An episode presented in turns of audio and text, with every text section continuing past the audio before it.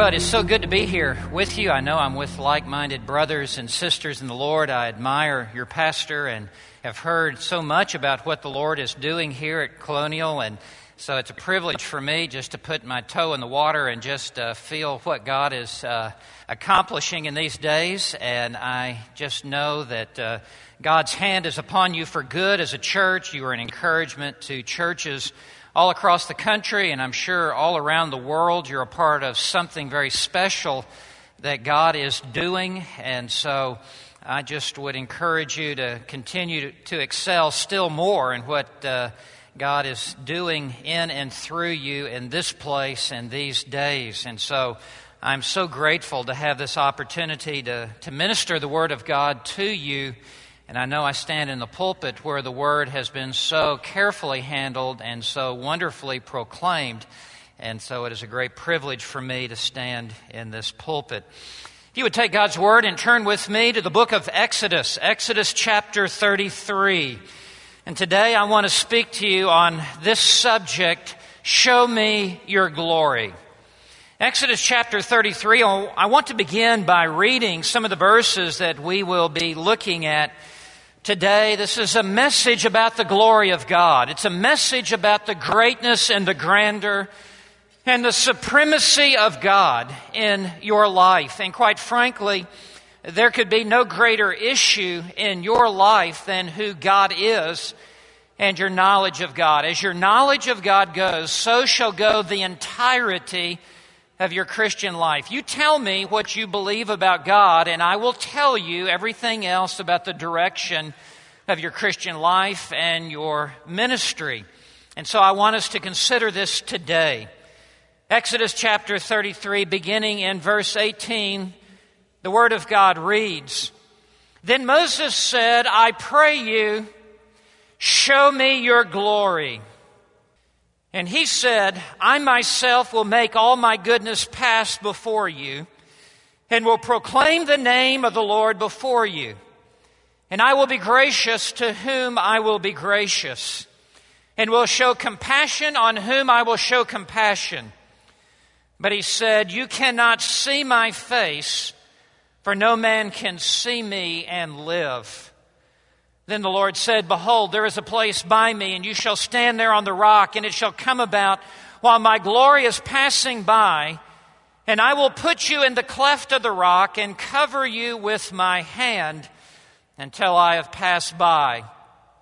Then I will take my hand away, and you shall see my back, but my face shall not be seen." It was A W Tozer who said it years ago, God is looking for men in whom His glory is safe. By this, Tozer meant that God is looking for men and women who live for the glory of God, who are living with a passionate pursuit of the magnification and the exaltation of God's glory in and through their lives. God's glory is primary. God's glory is foundational. God's glory is first and foremost, and God is a jealous God, and He will not share His glory with another. He will not compete for the spotlight where His glory is shining. We live for the glory of God, or we do not live at all. We merely exist. The beginning and the end of all things is the glory of God, and everything in between. The Apostle Paul wrote in Romans eleven in verse thirty-six, "For from Him and through Him and to Him are all things. To God be the glory forever and ever. Amen." That is what it's all about. That is the purpose of everything. From Him, through Him, to Him, all things for the glory of God. Whatsoever you do, whether you eat or drink, First Corinthians ten thirty-one, do all to the glory of God. Anything and everything that is not for the glory of God is sin and rebellion. And all things that are toward and motivated by the glory of God are pouring forth from God Himself. In the end, all that matters is not the glory of man and not the fame of this world. All that matters is the glory of God. If we fail to live for the glory of God, we will be reduced to living empty and hollow lives. Look around you at work. Look around you in your neighborhood. See it in your own extended family. People who are living for this world are living empty and hollow lives. It is only those who are living for the glory of God, who are elevated and transcendent above this world, and who are truly living as God intended them to live, and who are living for time and eternity. This must be our chief end and our highest aim, the glory of God. Of God. This is why I'm so captivated by this man Moses in this instance in Exodus thirty-three. Here is a man who is full-blown living for the glory of God. Here is a man who is sold out for the glory of God. Here is a man who is seeking the glory of God. Here is a man in one prayer who says, "Show me your glory." I want to ask you this question. What are you living for? What is the driving force of your life? What is motivating you? What is empowering you? What causes you to wake up in the morning, put two feet on the floor, and to press out and to press on in life? What is energizing and engaging you? Do you want your life to count for time and for eternity? Do you want God to use you in an extraordinary way? Do you want to live for that, not which is the mundane and the common, but for that which is supernatural and which is eternal? We must live for the glory of God, or we do not live at all. We merely exist. And this prayer by Moses, a man who has come to know God, a man who has come to behold in some measure the glory of God, as he stands here at this moment, there is one driving energy that is reverberating through his soul and is pulling him forward, and it is a passion to know more of the glory of God, because as he knows more of the glory of God, everything in his life is being elevated and propelled forward. There is no greater motivation in life than the glory of God. Now, let me set the stage as we look at this passage of Scripture. The year is fourteen forty-five B C. Moses is standing at Mount Sinai. He has already been to the mountaintop, and he has already received the Ten Commandments and the rest of the law. But while he was on top of the mountain receiving the law, the people of God were in the valley breaking the law of God.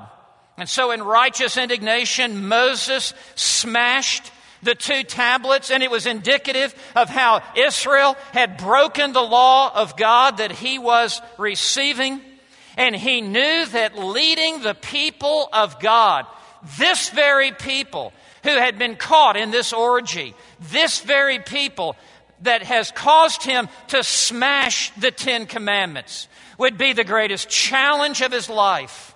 And if he was to be enabled by God to lead a people like this, he knew he must know more of the glory of God. The greatest challenge of his life laid before him. The greatest obstacles that he would ever face were directly before him. And if he was to be enabled by God to be used in the lives of these people, and he would be going in the wilderness in circles for the next forty years, there is only one thing that would sustain him. Only one power that would undergird him in life. And that would be to have a greater knowledge and a greater encounter and a greater personal heart experience of the glory of God. I want to submit to you that no matter what challenges lie before you, no matter what obstacles are in your path, no matter what difficulties surround you, and no matter where the path of God's will will take you, ultimately, it is the glory of God that will take you there, or you will not arrive. And so Moses, in this moment, offers up this extraordinary prayer that I believe must be a prayer that will be in our hearts and in our souls, and as we leave today, that we would be a people who would leave with this burning passion: God, show me more and more of your glory. Now, as we look at this text today, I want to give you the overview of the outline that you might see where we will be going. In verse eighteen, we'll see the request, show me your glory. And then second, the restrictions. God affirms he will show his glory, but beginning in verse nineteen, running into the next chapter, into verse four, there will be five restrictions, because Moses will be unable to handle a full disclosure of the glory of God. And then in verses five through seven, the revelation, as God will proclaim his own name and nature. God will not even use a prophet. God will not even send an angel. It will be God himself who will descend, and it will be God who will announce his attributes, and it will be God himself who will declare his deity to Moses. And there will be this unveiling of the glory of God in the name and in the nature of God that will be proclaimed to him by God himself. God will be the great expositor of his own glory. And then finally, in verse eight, we will see the reverence, as there can only be one proper response to the one who has beheld the height and depth and breadth and length of the glory of God that is made known to them. There is this reverence. So I want to begin in verse eighteen. And I want you to note with me first the request. More than anything else, Moses offered this request. Wise was Moses. Mature was Moses. Selective was Moses to get to the point. As he offered this request, he said, I pray you. He humbly beseeches the Lord. I pray you, show me your glory. Now, we need to understand in the Bible there are two aspects of the glory of God. We have already sung today of these two different aspects of the glory of God. There is ascribed glory. Ascribed glory is the glory we give to God. As we sung, to God be the glory, great things he has done.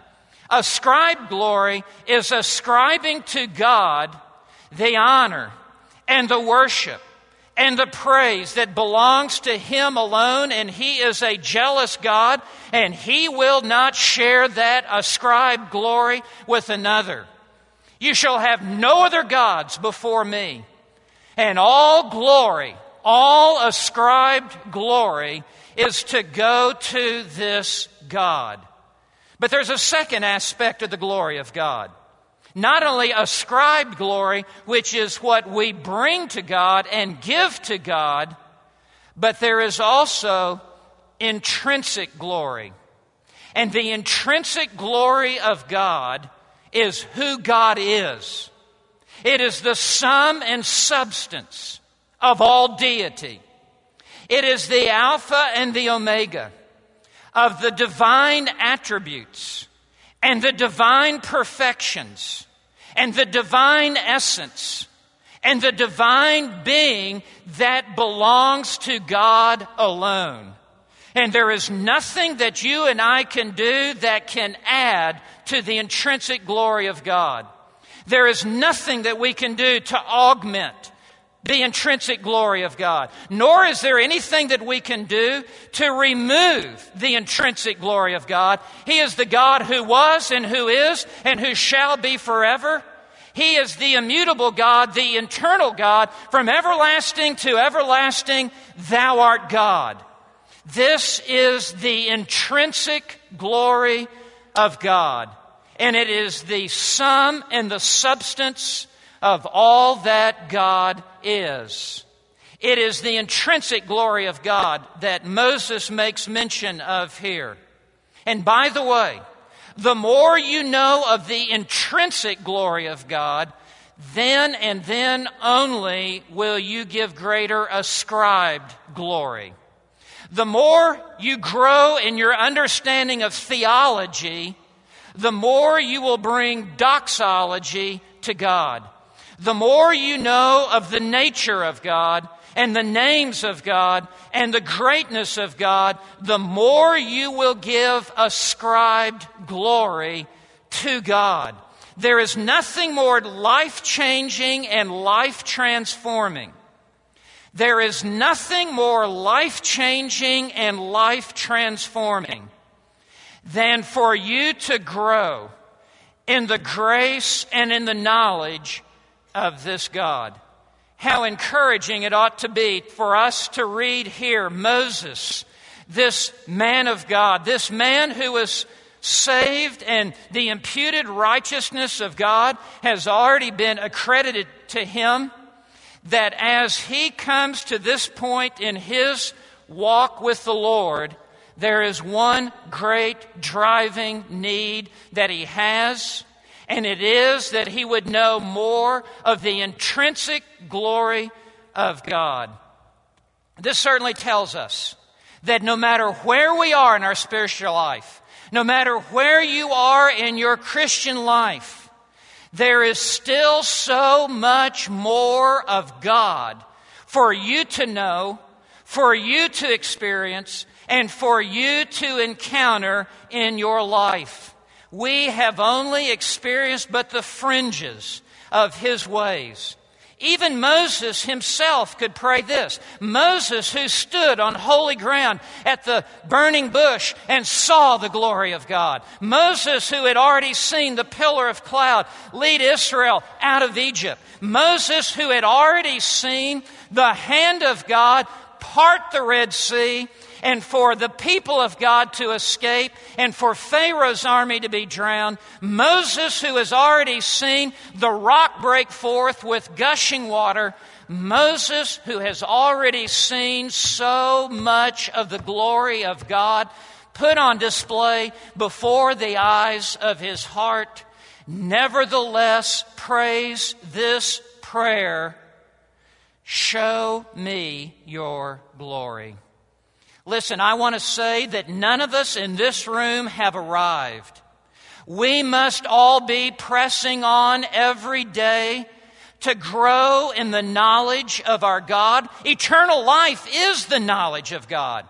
This is eternal life, John seventeen, verse three, that they may know Thee and Your Son, the Lord Jesus Christ. For us to grow spiritually, for us to mature in the things of the Lord requires that there be a new depth, a new breadth, a growing height of our understanding of God's own glory. And so Moses prayed this, "Show me your glory." I want to say before I move on that this should be the heartbeat of every one of us who are in this room today. God, I want to know more of who you are. I want to know more of your grace. I want to know more of your truth. I want to know more of your holiness. I want to know more of your sovereignty. I want to know more of your righteousness, more of your wrath, more of your omniscience, more of your omnipresence, more of your omnipotence. God, I want to know more of who you are, knowing that this is what is ultimately driving my Christian life. My sanctification will never go beyond my understanding of the truth about God and who He is and how He operates in my life. I may not live up to all that I've come to know of His glory, but I will never grow one inch beyond the measure of what I have come to know and experience in my heart of the glory of God. So this is the request, and it is a request that each and every one of us must offer. I want you to note, second, now the restrictions, beginning in verse nineteen, because God graciously answered this prayer, and God chose to respond in a favorable way to Moses. He gives a yes, but answer. The yes is in verse nineteen. The but begins in verse twenty. It is a yes, but there will be some restrictions to your request, Moses. And so verse nineteen, he says, I myself will make all my goodness, and that is a synonym for his glory, all of my goodness pass before you, and will proclaim the name of the Lord. He gives an affirmative answer. God does to Moses. Yes, I will reveal my greatness and my goodness to you. God will not be playing hide and seek with Moses. It is God's desire that he be known by his servants, for his servants cannot fully minister for him without this knowledge. So he says yes in verse nineteen, and God says, I myself will proclaim my own name to you. He says, and I will be gracious to whom I will be gracious, and will show compassion on whom I will show compassion. This is the verse Paul quotes in Romans nine, verse fifteen, that describes sovereign election and sovereign grace. This tells us that the knowledge of God always comes by divine initiative, and it comes by sovereign grace. God must make himself known to us, and we can only know God to the extent by which he graciously chooses to allow himself to be made known to us. We can only know God to the extent that this sovereign God reveals himself to us. And do you see how personal it is? I will be gracious to whom I will be gracious. I will show compassion on whom I will show compassion. This is to underscore that our knowledge of God's glory is individual. It is personal. Sir, you cannot know God by your wife's knowledge of God. Children, you cannot know God by your parents' knowledge of God. Every one of us must have a personal encounter, a personal experience with God, and there is only one way to come to know this God, and it is through his Son, the Lord Jesus Christ. And now in verse twenty, he begins to give these restrictions, and it is to show us that none of us could bear up under a full disclosure of who God is. While we are finite upon this earth, it would be easier for us to walk on the surface of the sun barefoot and to look into the blazing ball that shines in the sky above than for us to look face to face upon the unveiled glory of God. There is none of us in this room today who can even comprehend how infinitely majestic and how absolutely glorious is this awesome God in the essence and in the revelation of all that he is. And so God says to Moses, verse twenty, but he said, you cannot see my face, for no man can see me and live. It would be too much for you to handle. In fact, it would kill you, Moses. It will be a mercy to you that I will not unveil to you all that I am. You see, it will not be until you and I are glorified may we behold his glory face to face. It will not be until we shed this finite body and be made glorified, Romans eight, verse thirty, and be presented faultless to stand before the throne of God and made perfect in the image of Christ. Only then, in that glorified state, would we even be able to look upon and behold the infinite glory of God. And even the seraphim around the throne who are crying out, "Holy, holy, holy is the Lord God Almighty. Heaven and earth is full of His glory," are covering their face with two of their wings, for they cannot even be in His presence and look upon His glory. So he says, verse twenty-one, "Then the Lord said, Behold, there is a place by me. You shall stand there on the rock."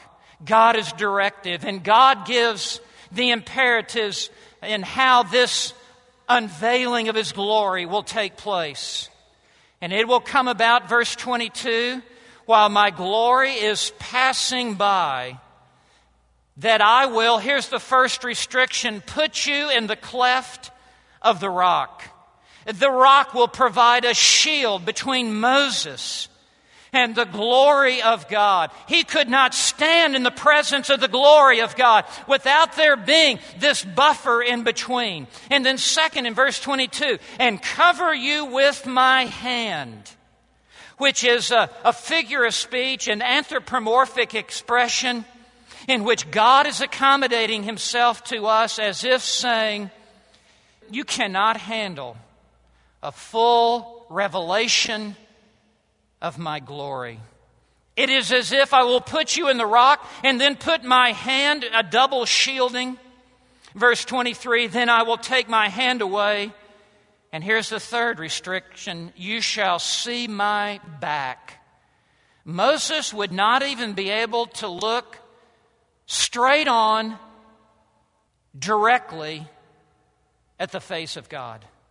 All Moses could even bear up to see would be the afterglow of the glory of God. "You shall see my back, but my face shall not be seen." I wonder when we sing to God. I wonder when we pray to God. I wonder as we meditate upon the Lord, if there is this sense of privilege that has been granted unto us, and this sense of the, the awesomeness of who God is, this God who lives within us. A casual worship service is the ultimate oxymoron. No one who knows this God, no one who stands in the presence of this God can take God in a casual way. You go hide in the rock, I'll put my hand upon you, and Moses, you can only see my back. Verse one, "Now the Lord said to Moses, Cut for yourselves two stone tablets like the former ones, and I will write on the tablets the words that were on the former tablets which you smashed." Moses had already broken the Ten Commandments because Israel in the valley was breaking the Ten Commandments, and God now by His grace is reissuing a new set of, of two tablets upon which He would write the Ten Commandments, the Decalogue. Verse two, "So be ready by morning and come up in the morning to Mount Sinai and present yourself there to me on the top of the mountain." Verse three, here's the fourth restriction, "No man is to come up with you, nor let any man be seen anywhere on the mountaintop." If this was the typical church today, they would try to get everyone they possibly could in a bus and up to the top of the mountain to see this. And God said, no, this is so personal. This is so individual. This is so awesome. You are to come by yourself to the mountaintop. And then he adds at the end of verse three, even the flocks and the herds may not gaze in front of that mountain. Not even the animals may see what I'm about to reveal to you. Do you realize how privileged it is to know God? Do you realize how privileged you are? By sovereign grace, I will be compassionate upon whom I will be compassionate, and I will be gracious upon whom I will be gracious. For God to say to you, come to the mountaintop by yourself and enter through the narrow gate that leads to life. Verse four, so he cut out two stone tablets like the former ones Moses did. And Moses rose up early in the morning and went up to Mount Sinai as the Lord had commanded him. And he took two stone tablets in his hand. And as Moses went up to the mountaintop, it was to fulfill a divine appointment that he had with God. It was to, an ex- to experience an overwhelming encounter with God, a personal encounter with God's glory. Every time you come to this church, it is that you may encounter the glory of God. Every time you come into this house of worship, it is by divine initiative and by divine disclosure. And it is that you may draw near to God and to behold a greater glory in the person of His Son, Jesus Christ. Every time as you come here, it is not to find yourself. It is not to understand the times primarily. Ultimately, it is that worshipers may see and behold the glory and the greatness of God that is revealed through pages of Scripture and is sung in the praises of His people. God is so much more glorious than any of us can even imagine. May we never grow complacent with where we are in our spiritual lives with yesterday's knowledge of God. I want you to see, third, the revelation. I want you to see the revelation that is made known to Moses now beginning in verse five.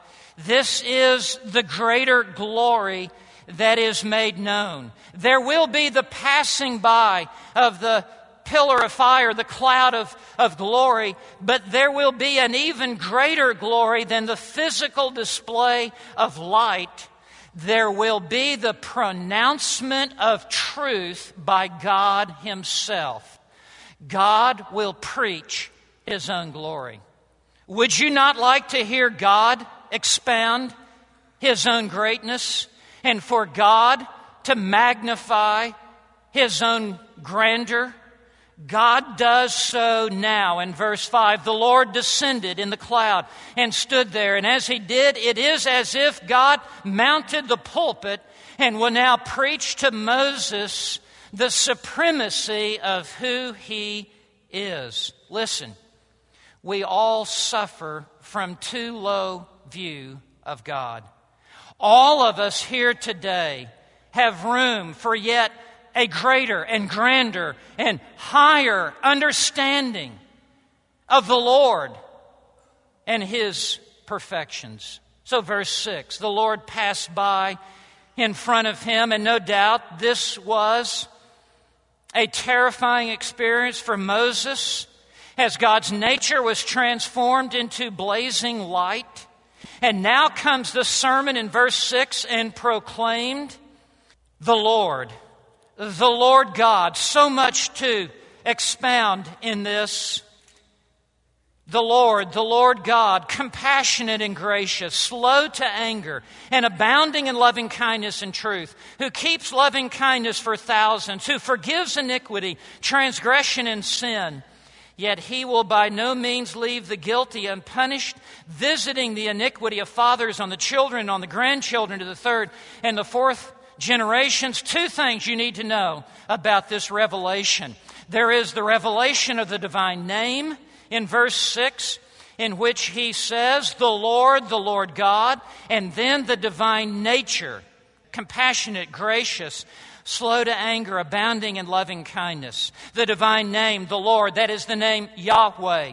Uh, that is the name from the root word to be, which speaks of the fact that God is self-existent, self-sufficient, eternal, without beginning, without end, without change, forever the same, never increasing, never decreasing, independent of all, autonomous within himself, dependent upon no one, everyone and everything dependent upon him, the God who is active, living, life-giving, sustaining in all. It is declared to Moses in his name. And then the word God, the name God. Do you see there the Lord, the Lord God?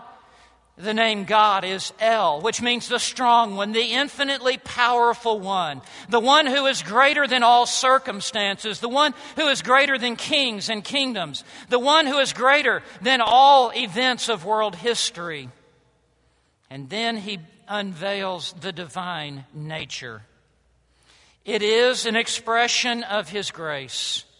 God could have chosen to reveal his holiness. He could have chosen to reveal his righteousness. He could have chosen to reveal so many aspects of his character.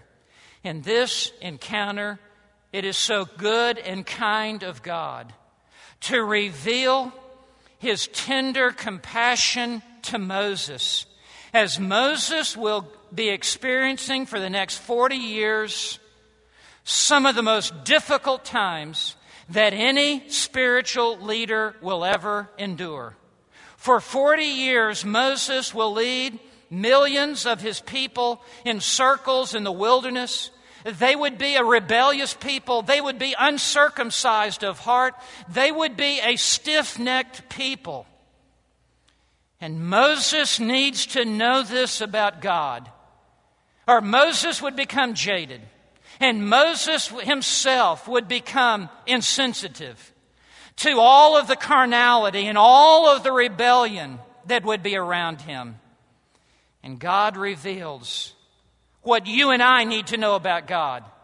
As we are surrounded in these days and in these times in a world that is in anarchy against God, and even a professing church on the larger scale that seems to have gone so far away from the Word of God and have gone off even into apostasy, we are living in a generation just like Moses, a people identified by the name of God, but who do not know the God of the Scripture.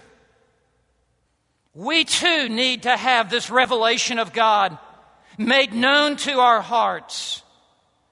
The sovereign grace and the undeserved mercy of God upon his chosen people. Compassionate. God full of tender affections and warm devotion towards his people. God is not a stoic sovereign. God is not a cold and calculating ruler. God, whose heart is blazing with holy love towards you and me, compassionate, gracious. The word gracious from a Hebrew word meaning to bend or to stoop down. God descending down to us. God reaching down to us with unmerited favor. A superior reaching down to an inferior. This is who God is, and this is what God has done toward us supremely in his Son, the Lord Jesus Christ. For the Word became flesh and dwelt among us, and we beheld his glory. Glory as of the only begotten of the Father, full of grace and truth. A God who is slow to anger, long-suffering, patient, and forbearing. A God who is abounding in loving kindness. This, this word loving kindness, hesed, speaks of the loyal, steadfast love of God for His people. The never-ending, ever-enduring commitment of God to you and to me, no matter how difficult the night, no matter how dark the valley, no matter how demanding the times, God stands with His people. And He is abounding in this loving kindness, unwavering in His devotion to us, unfaltering in His loyalty to us. And He keeps His loving kindness for thousands. Do you see that in verse seven? This keeping of His loving kindness for thousands refers not to thousands of people, but thousands of years and thousands of generations and thousands of ages. No end to the love of God graciously toward us, His people. We will never come to the end of God's loving commitment to us, and who forgives iniquity, transgression, and sin. Do you think Moses needed to hear this before he started out on his forty-year journey through the wilderness, surrounded by so much iniquity, transgression, and sin? He needed to be reminded that God and God alone can forgive sin, does forgive sin, and it glorifies God to forgive sin. This is the glory of God that is being put on display before the watching eyes of Moses. It is the sheer proclamation of the objective truth of the character of God that is being made known in a cognitive way by divine initiative to the heart of Moses. And yet He will by no means leave the guilty unpunished. And God must augment this revelation of His grace, lest any of us take it for granted that God is a God of wrath, He is a God of justice, and He will by no means leave the guilty unpunished. I want to assure you that every sin in the history of the world will be punished by God. Not the smallest sin of the most insignificant person who has lived in the most obscure place will ever escape the knowledge of God, nor ever escape the judgment of God. Every sin in the history of the world will either be judged in Christ upon the cross or judged in hell in the soul of the tormented, damned unbeliever. But every sin in the history of the world will be infinitely and absolutely and justly punished by a holy God in heaven. How gracious of God to take our sins, we who believe, and to place them upon His Son, the Lord Jesus Christ, in the fullness of time, and to crush Him. My time is gone. Finally, the reverence, verse eight, Moses made haste to bow low before the earth and worship Him. This must be our response here today. It's not for us to giggle at this. It's not for us to be indifferent about this. It is within our hearts and souls for us to be gripped with a new and profound sense of the holiness of God, the grace of God, the sovereignty of God, the righteousness of God. We must see what Moses saw. We must hear what Moses heard. We must feel what Moses felt. We must respond as Moses responded, or we didn't get it. And for there to be in our heart what there was in Moses' heart to this greater disclosure of the name and the nature of God to His servant. Moses made haste to bow low. To bow low. In humble submission.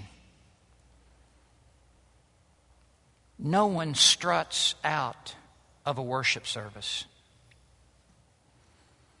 We all walk out with a sense of humility and reverential awe for the majesty of the transcendent glory of God. Moses made haste to bow low toward the earth and worship.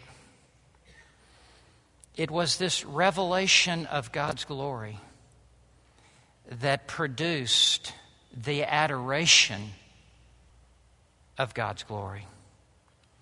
It was intrinsic glory that produced ascribed glory. It was this greater understanding of the divine name and the divine nature that brought about this worship being ascribed to the one who alone is worthy. This must be our response here today. And if you find yourself outside of Christ, there is only one way for you to enter into the presence of this God, and it is through His Son, the Lord Jesus Christ. You could never gain entrance to a God this holy, this awesome, this perfect, in the filthy rags of your own unrighteousness. You must come by way of the cross, where the blood of the Lord Jesus Christ has prepared the only way into the Holy of Holies and into the very presence of God. And if you have never believed upon Jesus Christ, this is the God that one day you will stand before, and this is the God one day to whom you will give an account. And this is the God who has sent His Son to be the greatest revelation of His glory to us. Believe upon the Lord Jesus Christ, and you shall be saved. He will have compassion upon whom He will have compassion, and He will have mercy upon whom He will have mercy. And that saving mercy is not for all. It is only for those who humble themselves and believe upon Jesus Christ, and who surrender to His Lordship, and who repent of their sin, and who say, "It's me, it's me, it's me, O Lord, in great need of your grace." Whosoever shall call upon the name of the Lord shall be saved.